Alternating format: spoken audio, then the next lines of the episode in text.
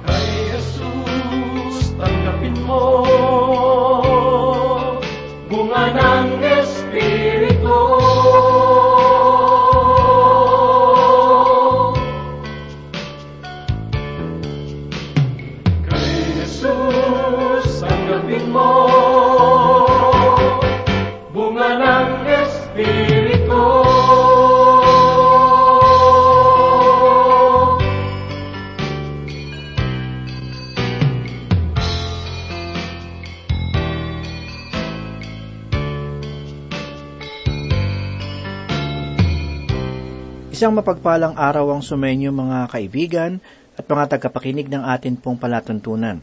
Nawa ay nasa mabuti kayong kalagayan at nakahandang pagpalain ng Diyos. Ako po si Pastor Dan Abangco. Samahan po ninyo ako at tayo ay matuto sa banal na salita ng Diyos. Ang pitong dakilang relihiyon sa daigdig ay mayroon kanya-kanyang gintong aral. Ang mga Hindu ay mayroong pananaw na ang tunay na pamumuno ay yaong pag-iingat at paggabay at gawin sa iba ang mga bagay na tulad ng nasa iyong sarili. Ang mga Budista naman ay ganito ang sinasabi.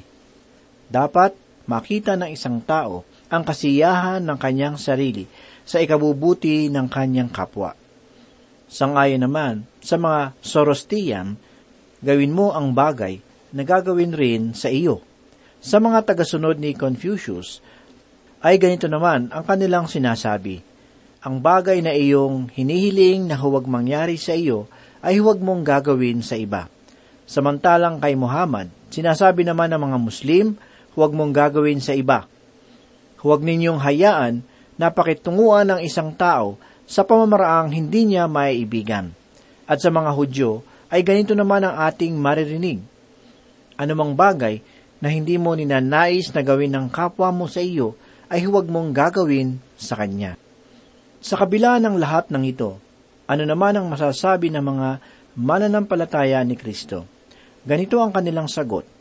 Lahat ng bagay na ninanais mong gawin ng tao sa iyo, gawin mong lahat sa kanila. Pag-ibig, kabutihang loob, at pagpapala ang siyang pangunahing gawa ng mga mananampalataya ni Kristo. Ito ang tatak ng kanilang pananampalataya at maging ng kanilang kalagayan. Ito ang dahilan kung bakit si Apostol Juan ay masugit na nagbibigay aral at paalaala sa mga mananampalataya na kanyang sinulatan. Ninanais niyang sila ay lumago sa katotohanan ng Diyos sa pamamagitan ng kanyang salita. Tayo po ngayon ay dumako sa ikalawang kabanata ng Malakyas, talatang tatlo hanggang siyam. Naway ang biyaya at kaaliwan na nagmumula sa katotohanan ng Panginoon ay gumawa minsan pa ng lakas at inspirasyon sa inyong puso. Simulan po nating basahin ang ikalawa at ikatlong talata na ganito po ang sinasabi. Kung hindi kayo makikinig at kung hindi ninyo ilalagak sa inyong puso na bigyang kaluwalhatian ng aking pangalan, sabi ng Panginoon ng mga hukbo, ipapadala ko sa inyo ang sumpa at aking susumpain ang mga pagpapala ninyo. Sa katunayan, akin na silang isinumpa, sapagkat hindi ninyo inilagak sa inyong puso. Narito, sasawayin ko ang inyong anak, at sasabugan ko ng dumi ang inyong mga mukha, ang dumi ng inyong mga kapintasan, at kayo ay aalisin kasama ito. Magandang malaman natin na ang lahat ng mga karne at mga bahagi ng katawan ng hayop na handog ay ibinibigay sa mga pari. Ngunit, ang mga dumi na nasa mga ito ay tinatanggal at itinatapon. Ang dumi ay hindi maaaring maiwan sa mga handog na hayop. Kaya nang sabihin ng Diyos na kanyang sasabugan ng dumi ang mga mukha ng mga pari, ay katumbas ito ng kahulugang ihaharap at ipapasok ang dumi sa ilong ng mga pari. Kung ito ang mangyayari, sila ay hindi na makakapaglingkod sa dambana ng Diyos, sapagkat walang maraming bagay ang maaaring ipasok doon, at maging sila ay magiging marami. Mabibigat ang mga salitang ito na ginagamit ng Diyos laban sa kanila. Ganito pa ang sinasabi sa ikaapat hanggang ikaanim na talata. Inyong malalaman na aking ipinadala ang mga utos na ito sa inyo upang ang aking tipan kay Levi ay manatili, sabi ng Panginoon ng mga hukbo. Ang aking tipan sa kanya ay tipan ng buhay at kapayapaan. At ibinigay ko ang mga iyon sa kanya upang siya ay matakot. At siya ay natakot sa akin, at siya ay nagbigay galang sa aking pangalan. Ang kautusan ng katotohanan ay nasa kanyang bibig, at walang kalikuan na masusumpungan sa kanyang mga labi. Siya ay lumakad na kasama ko sa kapayapaan at katuwiran at inilayo niya sa kasamaan ang marami. Inihahayag dito ang dahilan kung bakit pinili ng Diyos ang lipi ni Levi. Kung ating pagmamasdan si Levi, na anak ni Jacob, hindi natin siya mapipili sapagkat wala siyang maipagmamalaki sa Panginoon. At noong ang matandang si Jacob ay naghihingalo, ipinatawag niya ang kanyang labing dalawang mga anak upang tumayo sa palibot ng kanyang higaan at ibinigay niya ang kanyang mga propesiya tungkol sa bawat isa sa kanila, na kung saan ay ating matatagpuan sa aklat ng Henesis, ikaapat na po at siyam na kabanata. Ipinagsama niya ang magkakapatid na si Simeon at si Levi sa isang propesiya. Si Simeon at si Levi ay magkakapatid. Ang kanilang mga sandata ay mga kasangkapan ng karahasan. Huwag nawang pumasok ang aking kaluluwa sa kanilang mga payo. Huwag isama ang aking espiritu sa kanilang kapisanan, sapagkat sa kanilang galit ay pumatay sila ng tao, at sa kanilang sariling kalooban ay nilumpo nila ang baka. Sumpain ang kanilang galit, sapagkat ito ay mabangis, at ang kanilang puot, sapagkat ito ay malupit. Hahatiin ko sila sa Hakob, at ikakalat ko sila sa Israel. Ito ay ating mababasa sa ikalima hanggang ikapitong kabanata. Sa palagay nila ay hindi sila nagkakasala sapagkat ang kanilang kapatid na babae ay ginahasa, subalit sila pa rin ay mga mamamatay tao. Sa anong paraan Ikakalat ng Diyos si Levi sa Israel. Sila ang magiging labi ng mga pari. Hindi sila nagkaroon ng lupain sa Israel at sila ay nagkakahiwa-hiwalay sa lahat ng mga lipi.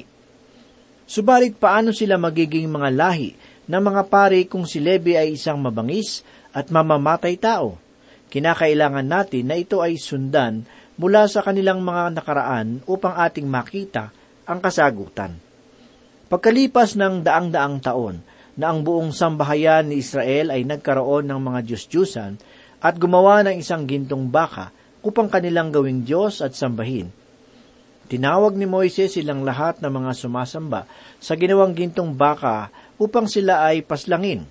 Ang lipi ni Israel, ang tanging lipi na sumunod sa mga sinabi ni Moises. Nang si Moses ay malapit ng mamatay, tinipon niya ang lahat ng mga lipi sa kanyang paligid.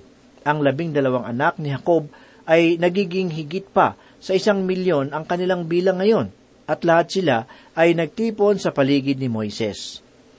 Pagkatapos ay ibinigay ni Moises ang kanyang propesiya patungkol sa bawat lipi, at ito ang kanyang pagpapala para kay Levi na ating matatagpuan sa aklat ng Deuteronomio, ikatatlumpu at tatlong kabanata, talatang walo hanggang sampu. Ganito po ang sinasabi. Ang iyong tumim at ang iyong urim ay para sa iyong mga banal, na iyong sinubok sa masa, nakipagtunggali ka sa kanya sa mga tubig ng Meriba, na siyang nagsabi tungkol sa kanyang ama at ina. Hindi ko siya nakita, ni hindi niya kinilalang kanyang mga kapatid, ni kinilala niya ang kanyang sariling mga anak, sapagkat kanilang sinunod ang iyong salita, at ginanap ang iyong tipan. Ituturo nila ang iyong batas kay Jacob, at ang iyong mga kautusan sa Israel. Sila ay maglalagay ng insenso sa harapan mo at ng buong handog na sinusunog sa ibabaw ng iyong dambana. Mapapansin natin na kahit si Lebe ay isang mabangis na mamamatay tao, ang lipi na nagmumula sa kanya ay sumunod sa mga utos ng Diyos. Ginanap nila ang kanyang tipan at sila ay pinili ng Diyos na maging lahi ng mga pari upang kanilang ituturo ang mga kautusan ng Diyos sa mga anak ni Israel at mag-aalay ng mga panalangin at mga handog na sinusunog sa harapan ng Panginoon at ang mga handog ng mga ito ay naglalarawan kay Kristo. Kaya naman ay, basbasan mo, Panginoon, ang kanyang kalakasan at tanggapin mo ang gawa ng kanyang mga kamay. Baliin mo ang mga balakang ng mga naghihimagsik laban sa kanya at ang mga napupuot sa kanya upang sila'y huwag na muling bumangon. Ito ay hango sa aklat ng Deuteronomio 33 kabanata, talatang 11. Ito ang tipan ng Diyos sa lipi ni Levi. Siya ay magtuturo kay Israel. Siya ay mag-aalay ng mga panalangin, maglalagay ng insenso sa harapan ng Diyos, at siya ay mag-aalay ng mga handog na sinunog na naglalarawan kay Kristo. At sa ating pagpapatuloy sa kasaysayan, patungo sa panahon ni Malakyas at ang mga natitirang anak ni Israel na nakakabalik sa kanilang lupain pagkatapos maging bihag sa Babylonia, ano ngayon ang lipi ni Levi? Sa ating nababasa, bukal na sa kanyang loob na pumikit na lamang sa panahon na inihahain sa harapan ng Panginoon ang isang hayop na mayroong kapintasan. Nilalapastangan niya ang pangalan ng Diyos at sinuway nila ang Diyos. Napakalaking pagbabago ang nangyari sa kanila. Sumapit man ng pitongpong taon ang kanilang pagkabihag, hindi pa rin natutunan ni Levi ang pagtutuwid ng Panginoon. Ang sabi ng Diyos, ang aking tipan sa Kanya ay isang tipan ng buhay at kapayapaan. At ibinigay ko ang mga iyon sa Kanya upang siya'y matakot, at siya'y natakot sa akin, at siya ay nagbigay galang sa aking pangalan. Sinasabi ng Diyos sa pamamagitan ni Malakyas na si Levi noon ay natakot sa kanya, subalit hindi na ang kanyang lipi ngayon. Ang kautusan ng katotohanan ay nasa kanyang bibig, itinuturo niya ang katotohanan ng Diyos, subalit ang mga paring ito ay hindi lamang nabigo sa pagtuturo ng katotohanan, sila pa ay sumuway sa kautusan ng Panginoon. Ang sabi pa sa talata, ang kautusan ng katotohanan ay nasa kanyang bibig at walang kalikuan na nasusumpungan sa kanyang mga labi. Siya'y lumakad na kasama ko sa kapayapaan at katwiran, at inilayo niya sa kasamaan ang marami. Siya ay magandang halimbawa sa mga anak ni Israel. Kay laki ng ipinagbago. Ito ay mayroon ding katotohanan sa ating panahon ngayon. Walang sino man na makakapaglingkod sa Panginoon na hindi gumagalang sa kanyang pangalan.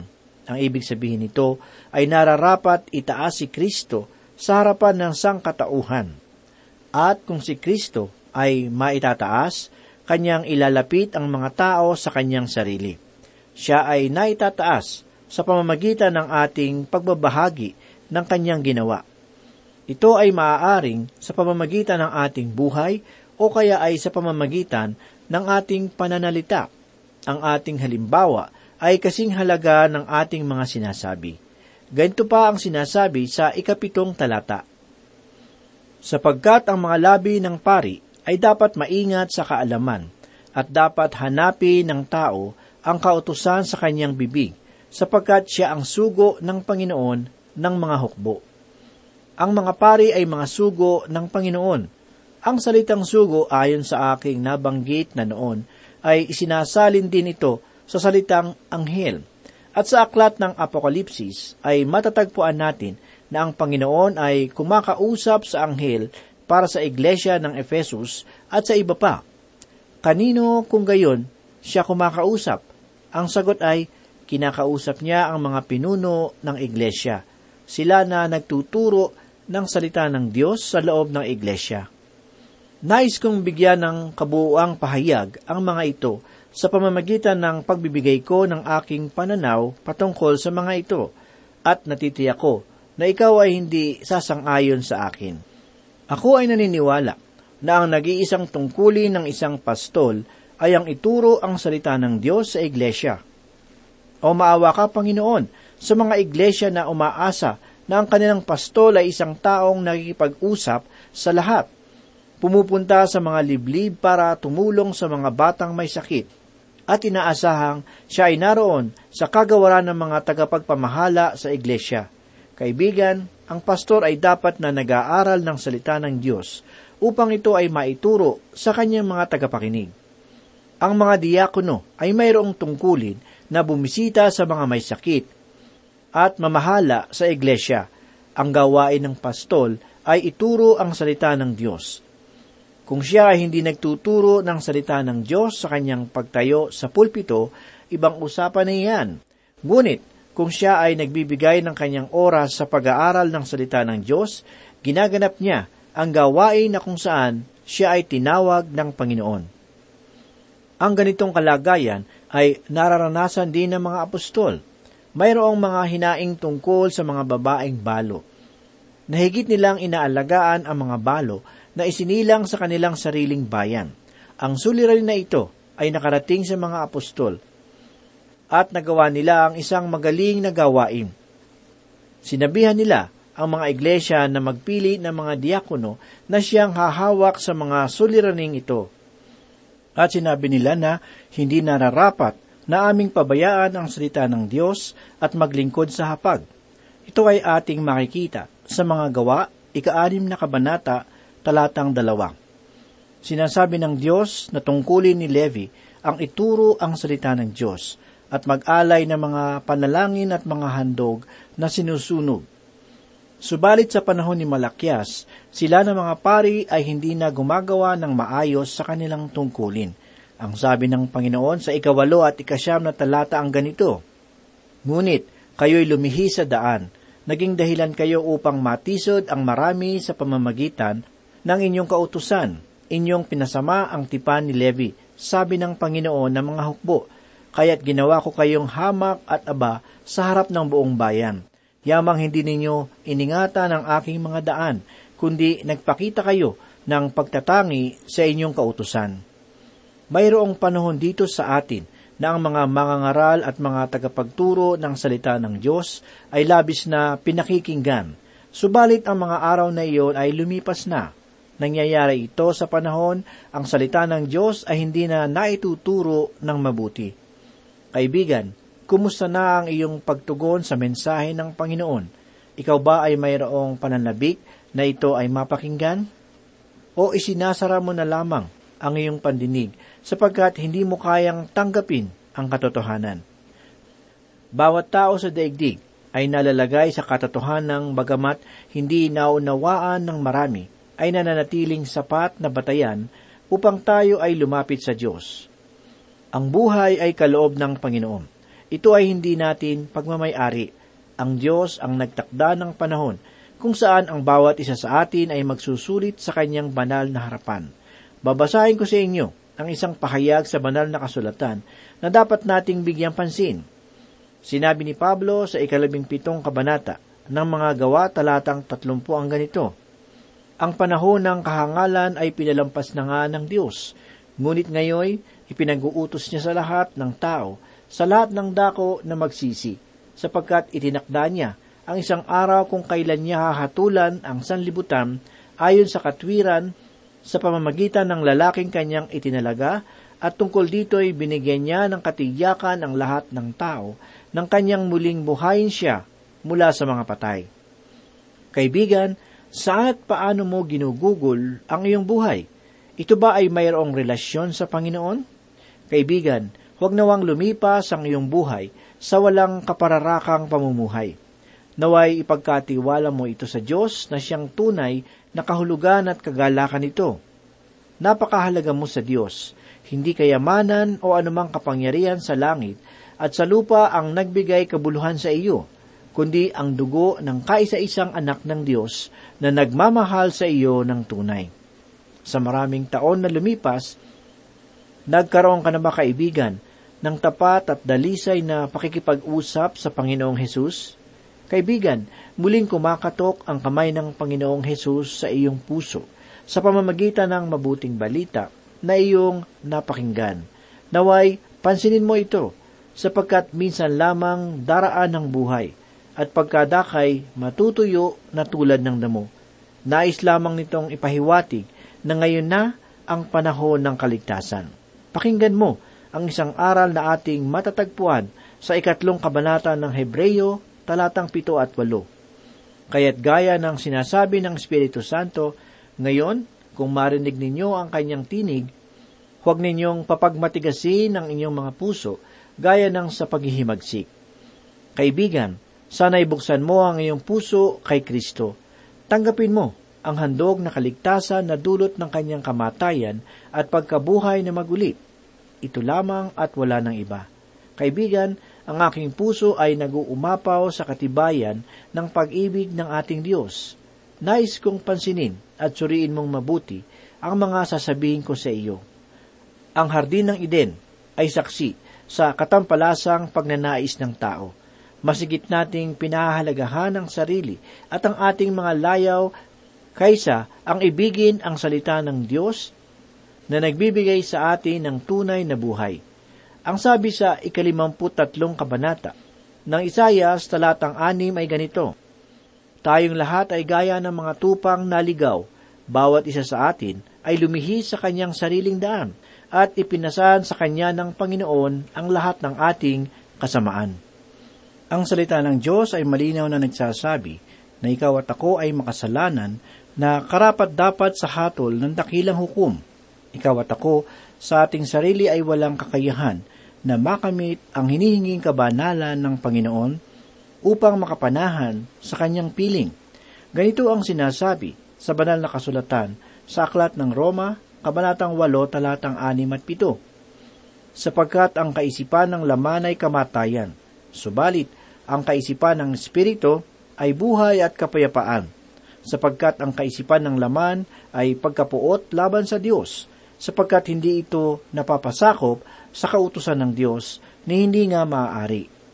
Kaibigan, kung nalalaman lamang natin ang ating tunay na kalagayan sa harapan ng Panginoon, tiyak na ibubuhos natin ang ating puso sa pagmamakaawa sa Kanya. Ngunit ang ating puso ay pinadilim ng kasalanan. Inaakala natin na ang lahat ng bagay ay maayos at payapa kahit wala tayong relasyon sa Diyos. Ngunit ang Panginoon ay mayroong mabuting balita para sa iyo, at iyon ay iyong masusumpungan sa persona at ginawa ng kanyang anak na si Yesu Kristo. Siya ang dakilang alay para sa ikatutubos ng iyong kasalanan.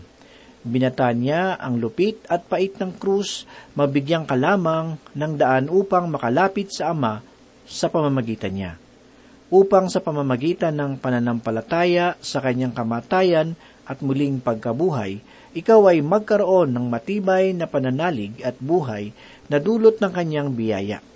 Ito ang tunay na diwa ng kaligtasan, na hindi bunga ng ating sariling gawa, kundi sa pamamagitan ng ating pananampalataya kay Kristo sa diwa ng kapakumbabaan. Tinanggap mo na ba ang regalong ito? Kaibigan, kung hindi pa, bakit hindi mo subukang ibukas ang iyong kalooban sa kanyang pag-ibig at tikman ang kanyang kagandahang loob?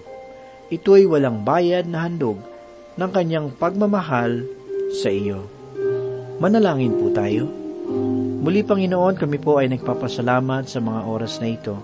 Salamat muli sa pagkakataon na binigyan mo kami upang kami po ay makarinig ng iyong salita. Ito po muli ay nagbigay sa amin ng kalakasan at nagpatibay ng aming pananampalataya sa iyo. Tulungan po kami na maging masunurin sa iyong salita. At tulungan po kami na maging buhay na patotoo sa aming kapwa. Ito po ang aming mga samot dalangin sa pangalan ni Jesus. Amen.